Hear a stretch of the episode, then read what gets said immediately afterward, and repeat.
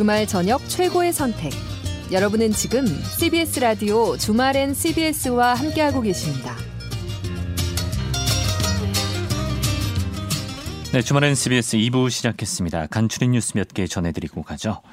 넷플릭스 드라마 오징어 게임의 주역인 배우 이정재 씨가 에미상 남우주연상 트로피를 들고 오늘 금의환향했습니다. 인천국제공항을 통해 귀국한 이정재 씨는 앞으로도 한국 컨텐츠를 알리고 수준 높은 컨텐츠를 선보이겠다고 밝혔습니다. 오징어 게임은 올해 에미상 시상식에서 비영어권 작품 최초로 작품상과 나무주연상 등 6관왕을 차지했습니다. 외환 당국이 시중은행들의 달러 주문 동향과 은행별 포지션을 실시간으로 보고해달라고 요청한 것으로 전해졌습니다. 외환 당국은 지난주 후반 달러 거래를 하는 외국환 은행들의 주요한 달러 매수 매도 현황과 각 은행의 외환 관련 포지션에 대해 보고해달라고 요청한 것으로 알려졌습니다. 미국의 긴축 공포에 따른 강달러 현상이 심화되면서 원달러 환율이 최근 1,400원 선 턱 밑까지 치솟자 당국의 개입 강도가 점차 강해지고 있는 것으로 풀이됩니다. 검찰은 현재 해외에서 행방이 묘연한 권도형 테라폼레스 대표가 도주한 것으로 판단하고 소재 확인과 신병 확인 절차를 진행 중이라고 밝혔습니다.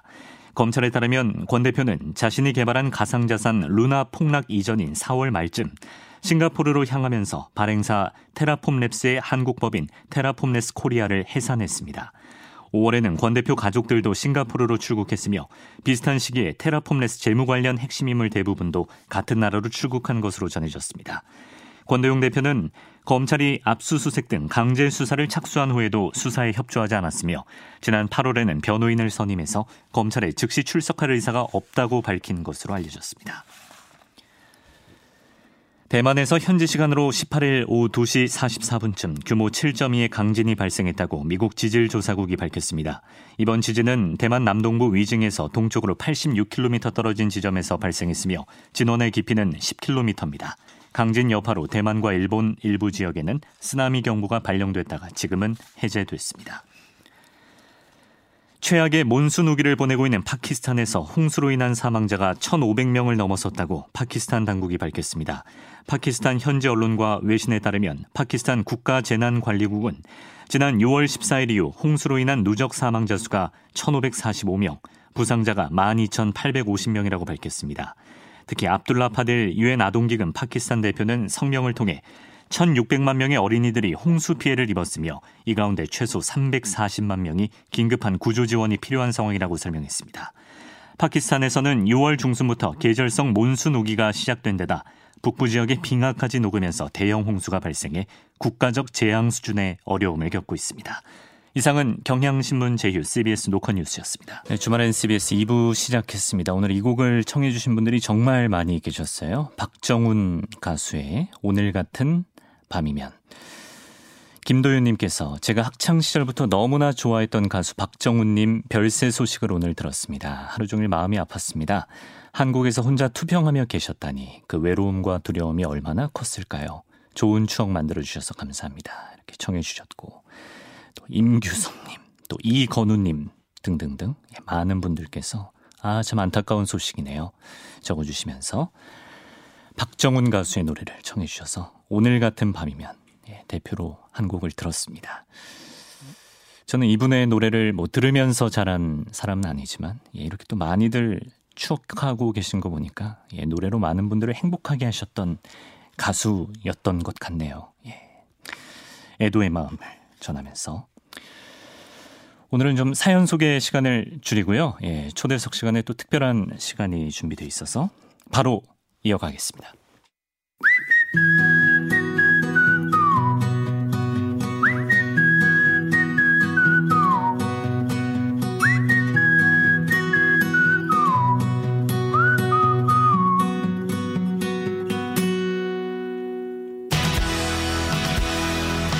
네, 저희 주말엔 CBS 토요일, 일요일 2시간씩 주 4시간 방송하는 프로그램이죠. 그래서 가끔씩 게시판에 보면 아, 그러면 뭐 주중에는 제작진이 탱자탱자 쉬나요?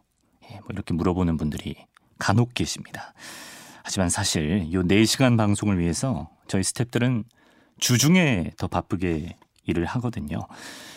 근데 누군가를 가르치는 일도 비슷한 면이 있는 것 같습니다. 일주일에 4시간 강의한다고 하면 이 4시간을 위해서 강의 전에 많은 시간 준비해야 되고 또 강의가 끝나고 나서도 뭐 시험 출제하고 성적 처리하고 수많은 업무가 뒤따르니까 말이죠. 그럼 여기서 여러분께 질문을 하나 던져보겠습니다. 일주일에 4시간 강의하는 강사의 실제 노동 시간 몇 시간으로 봐야 할까요? 많은 시간 강사들이 노동 시간을 제대로 인정받지 못해서 퇴직금조차 못 받는 경우가 많다고 하는데요. 어, 이런 시간 강사의 열악한 노동 환경과 처우 개선을 위해서 싸우는 분들이 계십니다. 먼저 소설집 저주 토끼로 세계 3대 문학상인 영국 부커상 국제부문 최종 후보에 오른 분이죠. 정보라 작가님 그리고 한국 비정규 교수 노조의 박중열 위원장님 오늘 두 분을 스튜디오에 모셨습니다. 안녕하십니까? 네, 안녕하세요. 반갑습니다. 안녕하세요. 일단 정 작가님부터 청취자분들께 인사 한 말씀 해 주시면. 예, 안녕하세요. 연세대학교 퇴직 강사 정보라입니다. 아, 연세대학교 퇴직 강사로 또 이렇게 소개를 해주셨고 위원장님께서도 예, 초대해 주셔서 감사하고요. 저는 그 대학 강사의 처우와 근로 조건 개선을 위해서 일하고 있는 한국 비정규 교수 노동조합 위원장 박준열입니다. 반갑습니다. 저희가 이렇게 두 분을 같이 초대하는 일이 굉장히 드문데 오늘 그만큼 좀 풍부한 이야기를 들어볼 수 있으면 좋겠고요. 아, 연세대학교 퇴직 강사라고 정보라 작가님께서 사실 그 작품으로 작가님을 접한 분들은 좀 생소하실 수도 있을 것 같은데 어, 강사 생활을 오래 하셨습니까 연세대에서? 2010년 3월 1일부터 시작해서 2021년 12월 31일까지 24학기 동안 가르쳤습니다. 24학기 10년이 넘는 시간 동안. 네. 아, 근데 얼마 전에 법정에서 그러니까 강사 정보라로서 원고 측에 서셨다고 들었습니다. 글 쓰시는 것도 엄청 바쁘실 텐데 어떤 문제로 이렇게 소송을 내신 거예요? 그 24학기 약 12년 동안 근무한 퇴직금과 주휴수당과 노동절에 근무한 노동절 수당을 달라는 소송입니다. 못 받으셨군요. 네. 그 수당들을 어, 왜 못 받으셨습니까? 강사니까요. 강사라서요? 네. 학교에서는 어떤 뭐 안 줄 때는 근거가 있을 거 아닙니까? 원래 강사는 학교에서 연락이 안 오면 잘렸구나 하는 거고요. 그러고 네. 나면 그 뒤에는 없었어요. 아, 그게 법적으로도 가능한 일입니까? 2019년 9월부터 어, 고등교육법 개정안 소위 말하는 강사법이라고 하는 것이 시행된 이후부터는 네. 퇴직금을 지급해야 하는 것으로 알고 있는데요. 네. 그럼에도 불구하고 저는 한 푼도 받지 못했습니다. 어, 2019년 이후에 근무한 것에 대해서도 그러면 퇴직금을 못 받으셨습니까? 네. 적어도 그거는 줘야 되는 거 아니에요, 법적으로? 네. 아, 좀 황당한 데요. 예. 그러니까 자- 정확히 강사법에 따라서 어떻게 되는 겁니까? 기준이 있잖아요. 퇴직금을 줘야 되는 기준 강사에게. 강사에게 퇴직금을 줘야 되는 기준이 이제 모호한 건데요. 학교 네. 측의 입장은 네.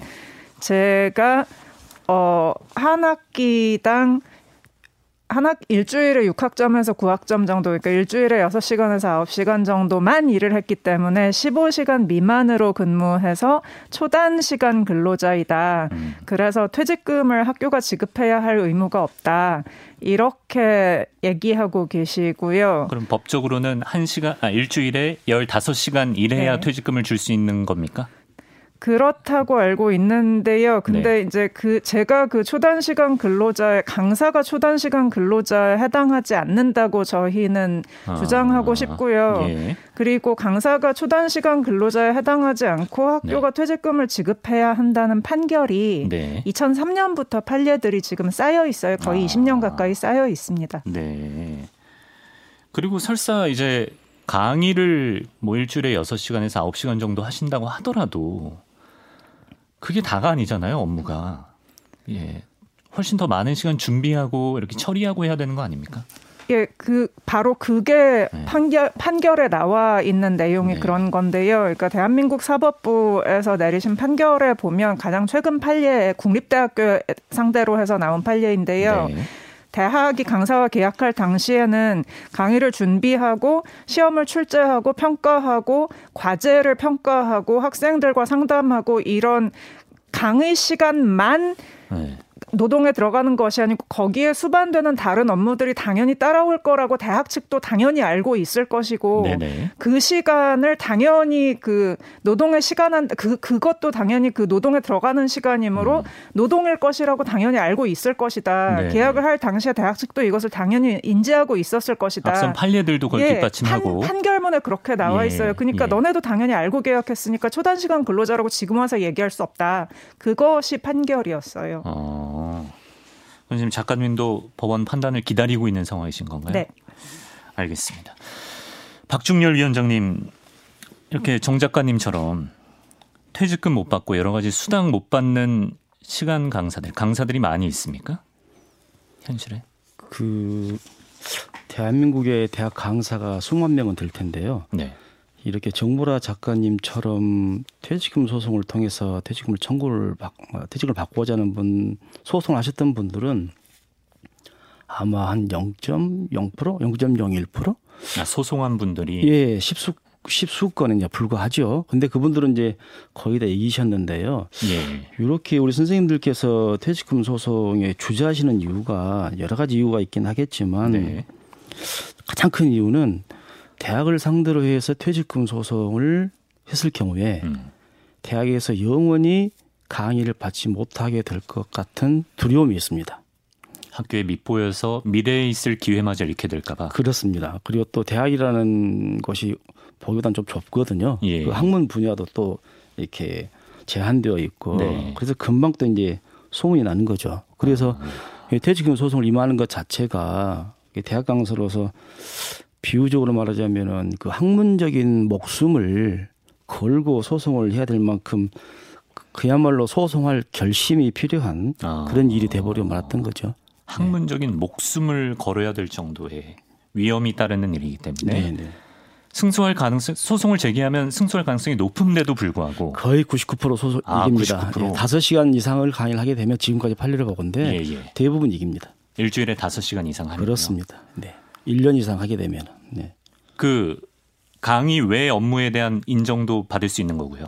그것 때문에 예. 소송에서 이깁니다. 어. 지금 대한민국에서 15시간 이상 퇴직 근로자 퇴직급 급여법에 따르면 주 15시간 이상 근로를 해야 되잖아요. 예. 1년 이상. 근데 지금 15시간 이상 한 대학에서 강의한 강사들이 한 명도 없습니다. 아, 네, 강의 그럼- 시간만 보면 그렇습니다. 예. 그럼에도 불구하고 법원에서는 그 강의 시간 이외에 네. 부수적인 업무가 네. 반드시 뒤따른다. 그걸 인정해 준 거죠. 거의 100% 이길 수 있는데도 극히 희박한 숫자만 이렇게 소송을 낸다는 것 자체가 이분들이 여러 가지 현실적인 이유로 좀 주저하고 있다 이런 걸 알 수가 있을 것 같습니다.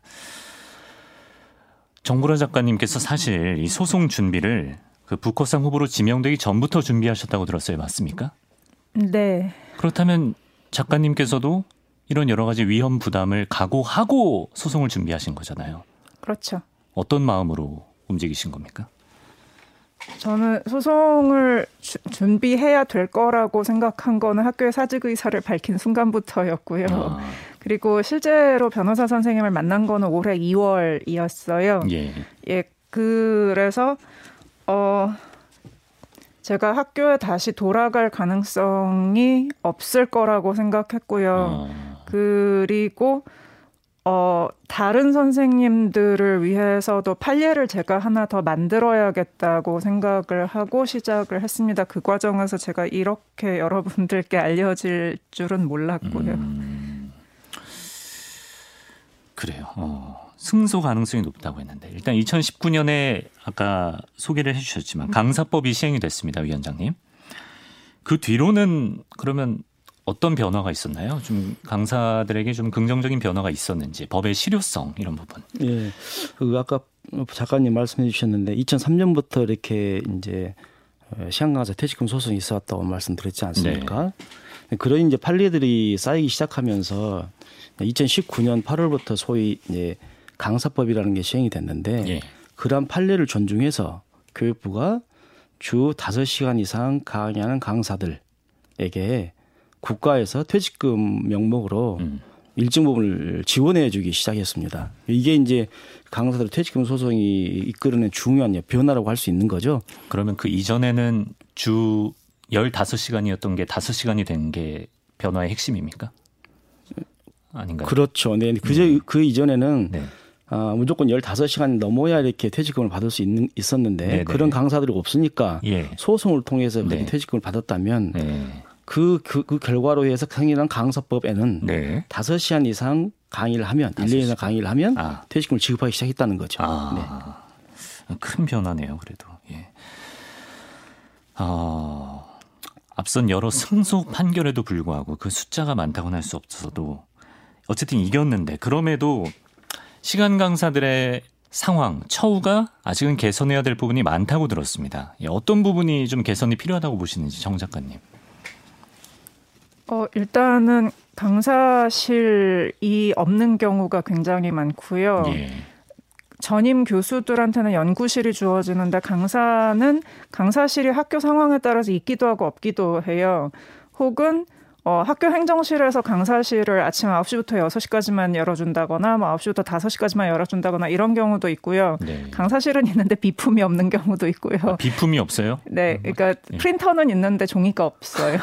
아니, 그거 달라고 하면 안 됩니까? 안, 안 줍니다. 안 줘요? 예, 강사들이 그래서 저희 연세대학교 같은 경우에는 외국어 강사들은 자기들끼리 돈 모아서 이렇게 종이를 사서 프린트를 하거나 아니면 그냥 본인이 사서 가지고 오거나 사실 그런 게 더 진짜 그렇게 치사한 게 더 마음에 남는 거 아닙니까? 예. 네. 그리고 강사법 시행 이전에는 강사실에 컴퓨터가 세 대였는데 시행하고 나서 두 대로 줄었어요. 아 강사법 시행 이후에 예. 근데 예. 그 강사실을 쓰는 선생님들이 다섯 명에서 열다섯 명 사이였거든요. 두 대로 나눠 쓰는 거예요. 네. 그렇게 되면 이제 학생을 상담할 수가 없어요. 그러니까 업무는 어떻게든지 뭐 차가 있는 분은 차에서 업무를 하시고 아니면 도서관에 가거나 도서관에서 학생하고 자리 싸움하는 것도 참 미안한 일이긴 한데요. 아, 도서관에 예, 예. 가든지 카페에 가든지 하는데 학생하고 상담을 해야 되면 네. 다른 분들이 계시니까 다른 분들한테 죄송하고 네. 그 학생 상담 내용을 보호할 수가 없어요. 아 그렇죠. 근데 네. 그 학생은 정당하게 등록금 내고 학교 다니는데 아, 그럼요. 예. 왜, 왜 자기 상담 내용을 다른 사람한테 다 공개를 해가면서 네. 그렇게 해야 되고, 뭐 그런 여러 가지 일들이 매일매일 그런 일들이 아. 비일비재하게 일어나죠. 대학 등록금도 작은 돈이 아닌데 학생들 교육의 질까지 떨어질 수밖에 없다. 예. 우리 박중열 위원장님께서도 1995년부터 20년 넘게 대학 강사로 일하고 계시다고 제가 들었는데 어떤 부분이 아직 미비하다고 보십니까? 뭐 작가님이 말씀하신 것처럼 뭐 차 안에서 수업을 준비하거나 예. 또 복도에서 학생과 상담하는 일은 비일비재하고 또 잘 알려진 이야기죠. 그것 말고 또 복지 혜택이라는 게 전혀 없으니까요. 그런 부분도 많이 필요한 건데 이 강사들의 노동 환경을 개선하기 위한 굉장히 많은 일들이 필요한데 제 생각에는 근본적으로 네. 대표적으로 두 가지만 말씀드리고 싶은데요. 예. 하나는 방학 중 임금을 전면적으로 지급하는 문제입니다. 아. 저희 대학 강사는 과거에 시간 강사가 아니거든요. 음. 이제 엄연히 고등교육법상 교원이고 음. 교육, 지도 그리고 학문 연구가 네. 저희의 임무로 되어 있습니다. 강사법 시행을 계기로 그렇습니다. 예. 됩니까? 그 수- 임무를 수행하기 위해서 법령에 방학 중 임금을 지급하라고 그냥 못 박혀져 있습니다. 어, 예. 그 초, 초, 중등 선생님이나 대학 교수분들은 다 교원이고 예. 방학 중에 모두 임금을 받습니다. 음. 그런데 또 고등교육법상 심지어 교원이 아닌 그 초등교 초빙 교원도 방학 중 임금을 받거든요. 예. 근데 요- 유독 저희 대학 강사만 다섯 시간 이상 수업을 담당하는 강사에게만 네. 사주분의 방학 중 임금을 지급하고 있는 게 현실이거든요. 방학은 22주인데 말이죠. 아. 네. 그래서 22주 모두 지급돼야 할 것 같고요. 음. 두 번째로는 직장 건강 보험이 꼭 실시가 되면 좋겠습니다. 예. 뭐 대학에 1년간 임용, 1년 이상 임용되고 또 3년간 재임용 절차 보장되어 있는 분들인데 네. 그 대학이고 3년 동안 자기 직장이거든요. 음. 월 60시간 이상 되어야 이제 에, 그리고 상용 근로자야 직장 건강 보험 적용한다고는 이야기하는데 네. 지금까지 우리 저희가 쭉 이야기했던 게 강사는 강의 시간 이외에 부가적인 업무가 음. 상당히 되고 교육하고 또 연구하고 학생 지도하는 업무가 또 되어 있지 않습니까? 예. 이 그런 부가적인 업무와 연구 활동을 존중하면 음. 사실은 월 저희 강사분들이 월 60시간 이상 일 안 하겠습니까? 100시간, 200시간 연구 활동하는 거거든요. 60시간 정도는 기본적으로 일한다. 아, 그렇죠. 예, 예. 네. 그러니까 그런 부분을 충분히 고려해서 음. 직장 건강보험도 반드시 차제에 음. 예, 적용이 되어야 한다고 저희는 생각을 합니다. 네. 네. 사실 뭐 저희 방송도 그렇지만 그 눈에 보여지는 활동을 위해서 준비하는 시간이 훨씬 더 많은 직업들이 있잖아요. 그렇습니다. 바로 그것입니다. 예. 예를 들어서 뭐 연주자가 무대에선 한 시간 연주해도 연습 얼마나 많이 하겠어요. 그런 거 다 인정해줘야 되는 건데 맞습니다. 시간 강사들은 그런 노력을 지금 인정받지 못하고 있는 현실이다라는 겁니다. 아 이거 이거 여쭤봐야죠. 그래서 그 법적으로도 위법이 인정이 되는 것인데 학교에서 지금 안 주고 이렇게 버티는 상황이면 학교 측이 받는 처벌은 없습니까? 예, 그것도 문제인데요. 네. 예, 물어봐 주셔서 감사합니다. 예. 학교 측의 처벌 조항이 없습니다. 아, 그냥 안 주고 버티다가 법원에서 판결 나면 뒤늦게 주면 그만이에요? 예, 그리고 그 편이 대학으로서는 더 낫겠죠. 왜냐하면 음. 소송을 해야만 한다. 이 길고 지루하고 마음의 부담이 심한 과정을 거쳐야만 너네가 돈을 받을 수 있다. 이거를 강사 선생님들한테 계속 주지를 시키면 아, 그냥 포기하자. 이렇게 생각하시는 분들이 더 많을 테니까요. 네, 네. 그러니까 안 주는 쪽이 장기적으로 이득이라고 생각하니까 버티는 음, 거겠죠. 처벌 규정은 지금 없는 상황이다. 알겠습니다. 끝으로 두분 마지막으로 하고 싶은 말씀 자유롭게 해주시면 되는데 이번엔 박중렬 위원장님부터. 예, 예, 우리 정보라 작가께서 그 어려운 길을 선택하신 겁니다. 네. 이 방송을 청취하 계신 우리 CBS 애청자분들께서 우리 정보라 작가를 많이 성원해 주시고 꼭 좋은 결과를 얻을 수 있도록 좀 도와주셨으면 좋겠고요. 음. 그리고 저희 우리 선생님들은 강사분들은 대학에서 전임 요원들과 함께 교육과 연구, 연구의 양축의 한 바퀴를 담당하시는 분들입니다. 예. 비록 비정규직이고 또 초단시간 근로자로 분류되어 있긴 하지만 이분들이 대학 교육과 연구에 발전하는 그동안에 기여했던 바는 매우 크거든요. 음. 이제부터라도 이제 강사 제도가 이제 3년이 지났는데요. 네. 다시 또 3년이 또 시작이 됐거든요. 어, 차제에 하여튼 강, 아, 그런 대학 강사분들의 그 고용과 또 근로 조건이 어, 나아질 수 있도록 예. 강사 제도를 잘 정비하고 국민들께서 함께 늘 응원해 주시고 지켜봐 주시면 감사하겠습니다. 음. 네. 정무라 작가님께서도 예, 대학 알림이나 어, 연세대학교 지금 현황을 보면요. 예. 전임 교수 대 비전임, 그러니까 강사 포함해서 모든 비전임의 비율이 전임일 때 비전임 2예요. 그러니까 비전임의 숫자가 두 배 정도 되거든요. 어. 그러면 그냥 숫자만 보더라도 네. 강사를 포함한 비전임이 그 학생 지도와 방금 위원장님께서 말씀하신 교육과 상담과 연구 활동을 두 배 정도 더 그냥 수적으로 봤을 때 음. 담당하고 있다는 얘기인데 예. 그 강사 처우를 보면 학교 측의 논리는 교육을 하겠다는 것이 아니고 네. 학생들한테 등록금을 최대한 받고 그 인건비로 들이는 비용은 최소화해서 최대한 수익을 남기겠다는 좀 자본주의적인 논리로 교육에 접근하고 있는 것 같아요. 네. 근데 교육은 그런 종류의 상품이 아니고 음. 뭐좀 흔한 얘기지만 백년지 대계거든요. 네. 학생한테 돈 받고 최대한의 이익을 남기면서 팔아야 되는 물건이 아니에요. 음. 강사 선생님들은 그 물건 만드는 어, 비정규 노동자니까 시간당 얼마 주겠다 이런 식으로 생각하면 교육이 되지 않아요. 네. 그래서 저희는 교육자이고 학교는 교육을 하는 곳이고 음. 그 사실을 끊임없이 저희는 말씀드리고 싶어요. 음, 대학의 존재 이유에 대해서 일단 그것부터 좀 모두가 생각해 봤으면 좋겠습니다. 네, 오늘 여기까지 말씀 듣겠습니다. 지금까지 정보라 작가 그리고 한국 비정규 교수 노동조합 박중렬 위원장 두 분 함께했습니다. 고맙습니다. 네, 감사합니다. 감사합니다. 강원도가 의료 데이터를 활용해 각종 질환을 예측 진단하는 AI 솔루션 개발에 앞장서며 대한민국 대표 정밀 의료 산업 규제 자유 특구로 성장하고 있습니다. 4차 산업혁명의 핵심으로 떠오른 정밀의료는 환자의 개인별 정보 등을 분석해 맞춤형 치료 방법을 제공합니다. 강원도는 지난해 특구 지정과 함께 정밀의료 빅데이터 산업을 선도할 파트너 기업을 모집하고 있으며 자세한 내용은 강원도 강원테크노파크 홈페이지를 참고하세요. 이 캠페인은 중소벤처기업부 강원도 강원 테크노파크가 함께합니다. 걷다가 바닷가 마을 지날 때 우리의 일상으로 떠나는 색다른 여행 김시덕의 완행 김시덕 박사와 함께합니다. 안녕하십니까? 안녕하십니까?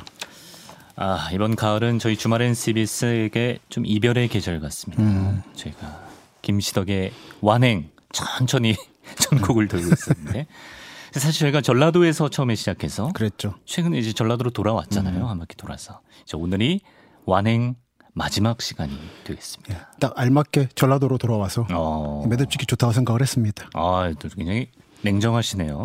예, 매듭 짓기 좋다. 냉철한 거죠. 알겠습니다. 좀 아쉬움은 일단 묻어두고 어, 이제 오늘 아직 안 가본 곳이 제주도가 남았는데 그랬죠. 제주도로 가기 전에 음. 약간 목포 얘기를 조금 해주시는 그렇습니다. 예.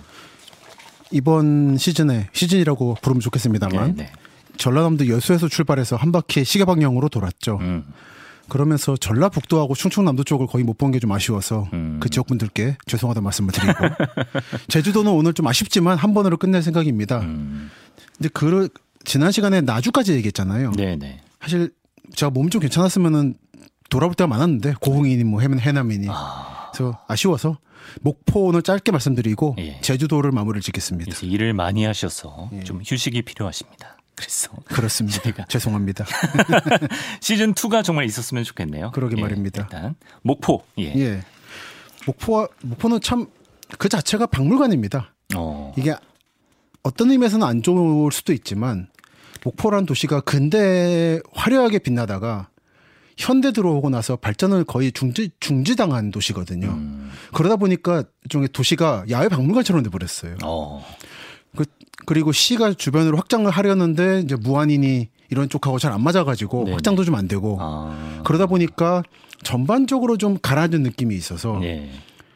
여러분들이 전국에서 가장 이제 100년 전의 시, 시간 네. 보시기 좋은 곳이 어디냐라고 하면 목포라고 저는 아, 말하고 그래. 있습니다. 100년 전의 시간. 예. 군산이나 인천 이런 말씀 많이 하시는데 사실 목포예요. 음. 그래서 목포는 너무 많은데 볼게. 네. 짧게 오늘 한 세 가지만 목포는. 좋습니다. 예. 한 가지는 목포역에 내리시겠죠 KTX. 네. 내리시면 곧바로 저 밥집 가지 마시고. 아, 저한테 하시는 말씀 같은데. 예. 그 역에 네. 담벽 담벼락 따라서 쭉 도시면은 예. 서남 쪽 모퉁이가 있거든요. 음. 거기에 조그맣게 멜라콩 다리라고 하는 조그만 비석이 하나 있어요. 멜라콩? 멜라콩 다리. 이게 무슨 말이에요? 제 정강이 정도 작은 크기의 비석인데 예, 예. 1964년에 여기가 옛날에 당시는 바다였거든요. 지금은 땅인데 아. 그 다리를 바다로 왔다 갔다 하면서 집 나르던 예. 박길수란 사람이 있었어요. 아, 예. 근데 사람들이 너무 불편하는 걸 보고는 예. 이게 짐꾼이니까 가난할 거 아니에요. 예. 근데 자기가 돈 모아서 그 다리를 만들어 준 거예요. 어. 그래서 사람들이 감사하다고 네. 당시에 이제 까맣고 조그만 사람은 멜라콩이라 불렀대요. 아, 뭐 멜라민의 멜라에다가 콩이겠죠. 아, 예. 그래서 그 이름을 멜라콩 대리라고 붙였고 어. 지금 다리는 묻혔는데 비석은 남아 있는. 아, 이분 대단하시네. 굉장합니다. 예. 목포 어르신들은 다 아는 전설적 인물. 어. 그래서 이 비석 놓치지 말고 보시기 바라고요. 예. 그럼 검색하시면 쉽게 나옵니다. 어, 멜라콩 다리 네. 비석. 예. 예. 그리고 이제 목포 구도심에서 살짝 오른쪽 동쪽으로 가시면 네. 남학 신도시라는 신도시가 있는데 네. 가기 전에 중간에 여러분들이 아주 잘 아실 지역에 하나 있습니다. 네. 영화 1987을 찍었던 그 연인의 슈퍼 나오고 하는. 아, 예, 예, 예. 근데 그게 이제 연인의 슈퍼 뒤쪽은 일제 때 방공호를 만들었다는 걸 좀 들어보신 분 아, 있으실 거예요. 네네. 근데 그 슈퍼를 등지고 딱 봤을 때 거리가 있을 거 아니에요. 예. 그 거리가 현재 한반도에 남아 있는 가장 완벽한 육각거리예요. 아, 일제 때 유곽. 거리 어... 말하자면 성매매 직 결지. 예, 예. 그러니까 성매매 직 결지가 좋다는 얘기가 아니라 예. 그 당시에 유곽이 많았는데 예. 그 원형이 제일 잘 남아 있는 곳이라. 원형이 남아 있어요. 네, 그 건물도 남아 있고 길도 그대로 남아 있고. 어... 그거는 공부 차원에서 보실 만한데. 야... 빨리 보시면 좋은 게 이 지역까지 개발 압박이 있어서 지금까지 남아 있는 것도 신기하네요. 기적적입니다. 네. 딴 지역은 다 사라졌어요. 어... 요거 보시고 음. 여기서 살짝 서쪽으로 가시면 네. 그 서산동이라고 있는데 네. 이거 뭐 가보시면 아실 것인 게 조선 내화 벽돌 공장이라고 벽돌 공장 지금 근데 유산입니다. 어. 그 각종 발전소의 내부에다 벽돌을 둘러쳐서 예. 열기를 막, 막는 걸 하는 거 하거든요. 어. 그걸 내화 벽돌이라 그래요. 아, 예. 그걸 굽던 공장이에요. 어. 전국에서 유일한 건데 네. 이 아드님이 아버지가 만들었고 일자 때부터 해서 예. 아, 아들님이 국가에 기증을 했어요. 예. 순수한 헌납이더라고요. 어. 제가 답사를 갔었죠 몇 년 전에. 네네. 갔는데 주민들이 졸졸 따라오면서 무슨 역사가 중요하냐고 아파트 지어야지. 그렇게 뭐 굉장히 거의 협박을 하더라고요. 아 박사님을 뒤따라오면서 네, 저를 어, 피리부는 아저씨가 되셨네. 거의 그 수준이 돼서 제가 그 사람들이 하도 달라붙길래 아, 공부하러 예. 왔다고 그냥 찍으러 왔다고 예. 공부가 역사가 중요하냐고. 아니 뭐 공부하겠다는데 왜 그러셔? 제가 어디 답사하다가 하면서 좀 곤란하면 역사 공부하러 왔다고 하는데 예. 역사 공부하러 왔다고 했다가 봉변 나간 거 처음이었어요. 야. 그만큼 이게 뭐냐면 내화 공장은 당시로서는 목포시의 바깥이었어요. 음. 그러니까 그냥 공장만 있었겠죠. 네. 노동자들이 묵는 숙소가 생기고 네. 그게 마을이 된 건데 네. 이 마을 주민들은 이제 공장을 빼고 딱 크게 아파트를 짓고 싶었던 거예요. 아. 유달산도 바라보이고. 근데 이게 유산이 돼버리면 가운데가 빠져버리니까 안 되는 거예요. 굉장히 민감하시고 예민한 상태자 갔던 거죠. 보통 네. 갔다가 봉변 나가고 도망오고 웃으면 안 되는. 그래서 이번에 이 준비하면서 보니까 네. 유산 지정됐더라고요. 아 됐어요? 아마 그 주민들의 어. 꿈은 아마 무산되지 않았을까. 그렇군요. 이렇게 뒤를 따라다니시던 분들. 그러니까 주민들 보면 전국적으로 아파트만 지으면 나도 이제 인생을 한번 펼 수 있다 생각하는 분들이 너무 많으세요. 우리나라 좀 그렇죠. 근데 예. 과연 좀 약간 좀 점점점이긴 합니다. 음, 저 개인적으로는. 점점점으로 남기겠습니다. 네, 그렇습니다.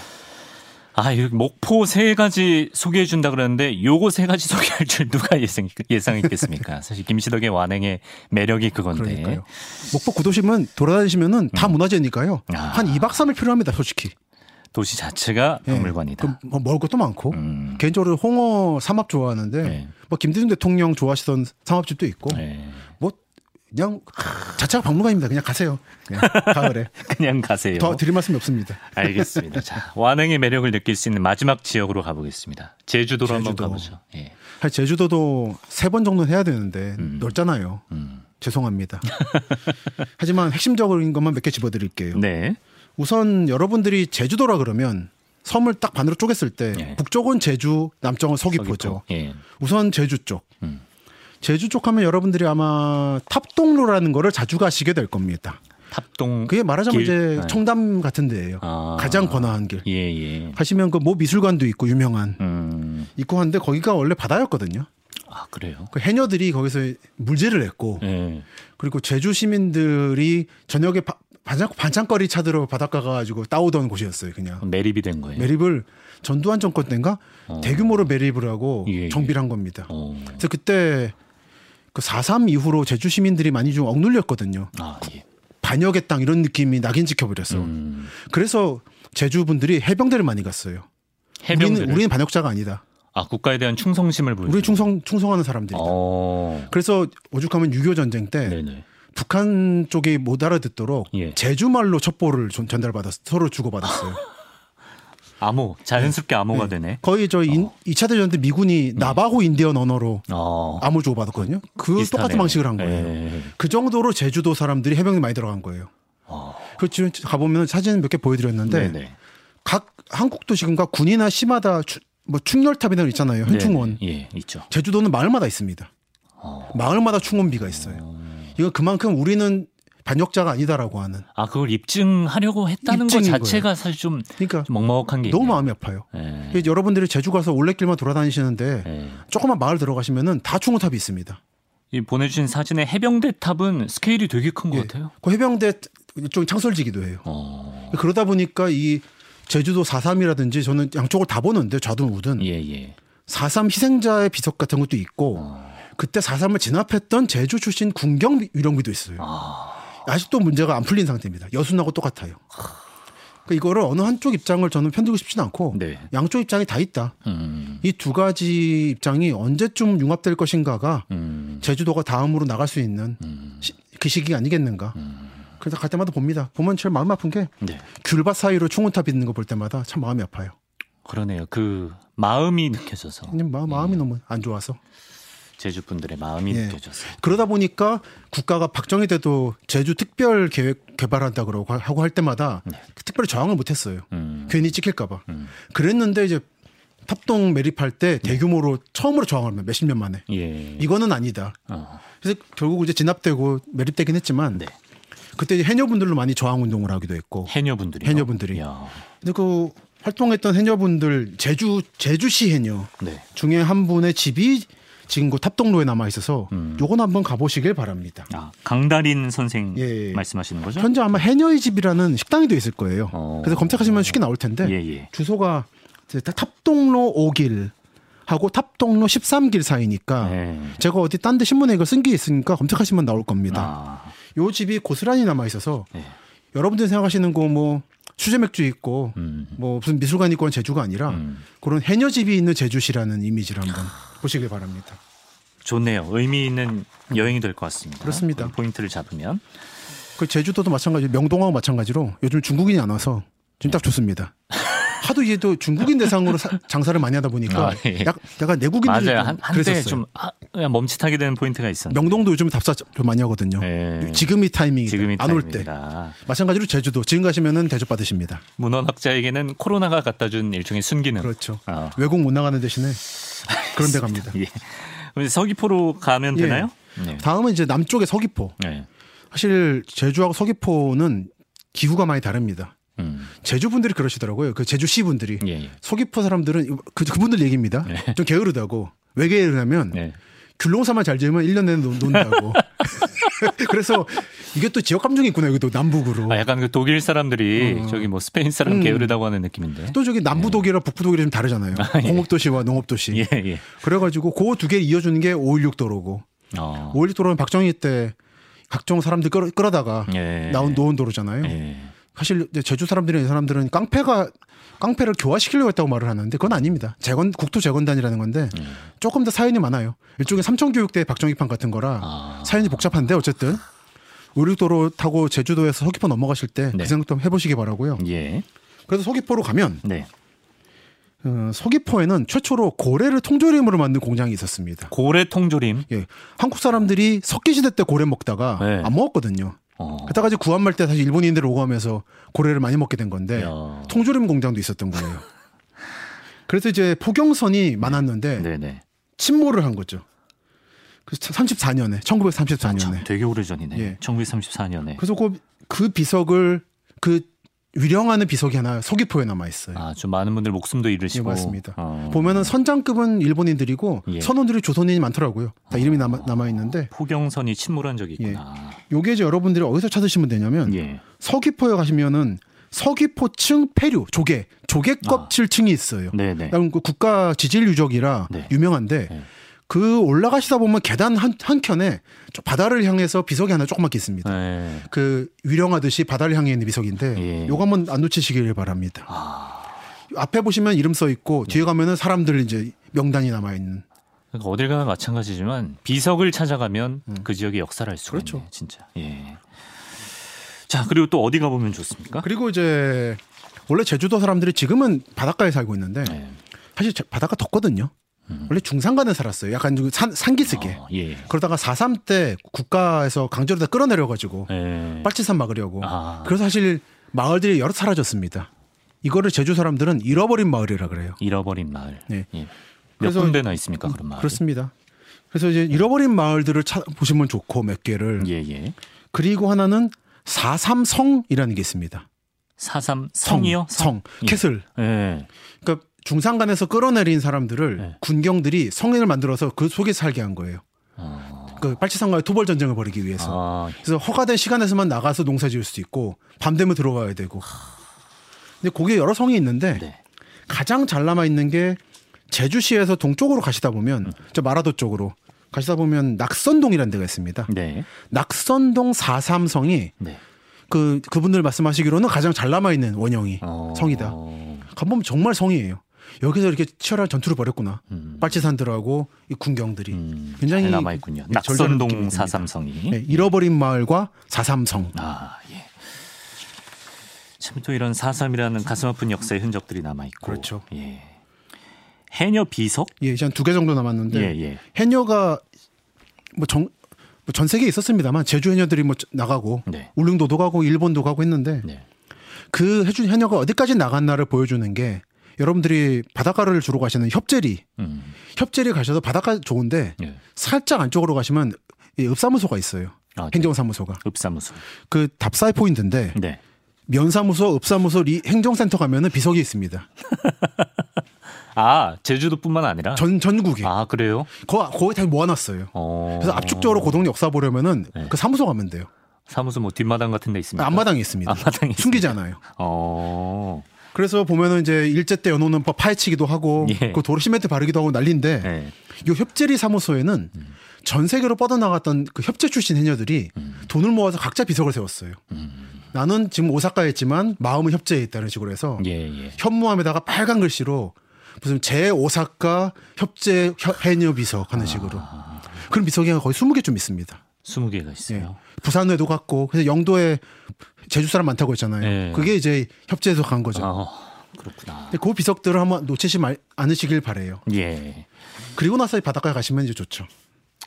알겠습니다. 음. 바닷가 가기 전에 갈 데가 되게 많네요. 네, 그렇죠. 예. 제주도가 역사가 복잡한 섬이라 음. 바닷가 말고도 볼 게 많습니다. 아, 알겠습니다. 김신덕의 완행은 또 미식기행 코너로도 알려져 있기 때문에 그렇죠. 예, 마지막으로 좀 팁 하나 주세요. 예. 예. 뭐 제주 하면 음식이 많습니다만 예. 제 입맛에 맞는 것만 소개해드릴 수밖에 없는데 네. 여러분들이 안 좋아하시겠지만 전 좋아하는 거는 말고기. 아, 네. 말고기. 그거 이제 약간 좀 약간 좀 독특하니까 네. 제외하고 네. 여러분들이 모두 좋아하실 만한 게 네. 이제 사람 음식이라는 게 생선류 좋아하는 사람이 있고 음. 고기류가 있잖아요. 음. 전 고기류거든요. 아, 예. 저한테 입에 맞았던 것이 고기국수. 고기국수. 제주도 가면 고기국수 먹어야 될 거는 같은데 그렇죠. 또 어딜 가야 될지. 그 삼성열 앞에 가시면 삼성열. 그 고을라, 네. 부을라, 양을라. 아 예. 그 앞에 가면 많이 모여 있습니다. 아, 그쪽이 맛있군요. 예, 그쪽에 많이 모여 있고 음. 하나는 아까 그 해녀의 집 말씀드렸을 때, 네. 그 뒷골목 들어가니까 네. 몸국이라는 게 있어요 제주도에. 모, 모자반국. 모자반국 그렇죠. 아. 몸국이 이름이 그래가지고 지금 모자반국이라고 하는데, 네. 아 몸국이 그렇게 맛있더라고요. 몸국에도 고기가 들어가죠. 그 돼지고기 베이스로 해서 이제 미역 같은 거 넣고 아. 하는 건데 이제 해장으로 좋은. 몸국을 아직 못 먹어. 매번 CBS에서 죄송합니다. 해장, 끝까지 끝까지 해장국 소개해 주셨습니다. 예. 아. 그 제주도는 좋은 곳입니다. 사실 세 번쯤 하고 싶은데 음. 그리고 정말 마지막으로 여러분들이 제주 가시면 놓치지 않으셨으면 좋은 예. 제주도 특유의 건물이 하나 있어요. 어. 그게 이제 태쉬폰이라고 태쉬폰. 우리말 맞아요? 그게 예. 아일랜드입니다. 아일랜드. 아일랜드 신부님이 6.25 전후로 해서 제주도에 오셔가지고 음. 농, 농업 지도라다가 현무암으로 만들 수 있는 가장 간편한 집을 구성, 구성한 거예요. 아일랜드 현무암 집이에요. 예. 이게 약간 이렇게 아치형으로. 네. 아치형으로 길쭉하게 돌 쌓아가지고 시멘트 바르면 끝인. 현무암 담벼락이 아니라 담벼락이 현무암 아니라 집. 동그랗게. 오. 요게 태시폰이라는 건데 네. 제주도 전 전역에 있습니다. 야. 이걸 보시면 이제 50년대 제주도의 초기 척, 척박했던 어. 4.3 이후 항펜 상황에서 예, 예. 부흥하려고 했던 제주 사람들의 그 마음을 느낄 수가 있죠. 끝까지 예, 저희가 또 궁금하게 만드는 그런 스팟들을 소개해 주시고 다음에 와서 또 제주도 얘기 더 해달라는 분들 계시고 김시덕의 완행 즐거웠다라는 분들 계시고 즐거웠습니다. 예. 충북이랑 전북 얘기도 다음에 또 오시면 충남, 예, 충남이랑 음. 예. 많이들 아쉬워하시니까 또 기회가 되면 또 모실 수 있는 기회가 있기를 바라면서 몸이 좋아지면 다시 찾아뵙겠습니다. 예, 좋습니다. 김시덕의 완행 하시고자 하시는 일 건승하시고 예, 행복하시길 바랍니다. 김시덕 박사 고맙습니다. 감사합니다.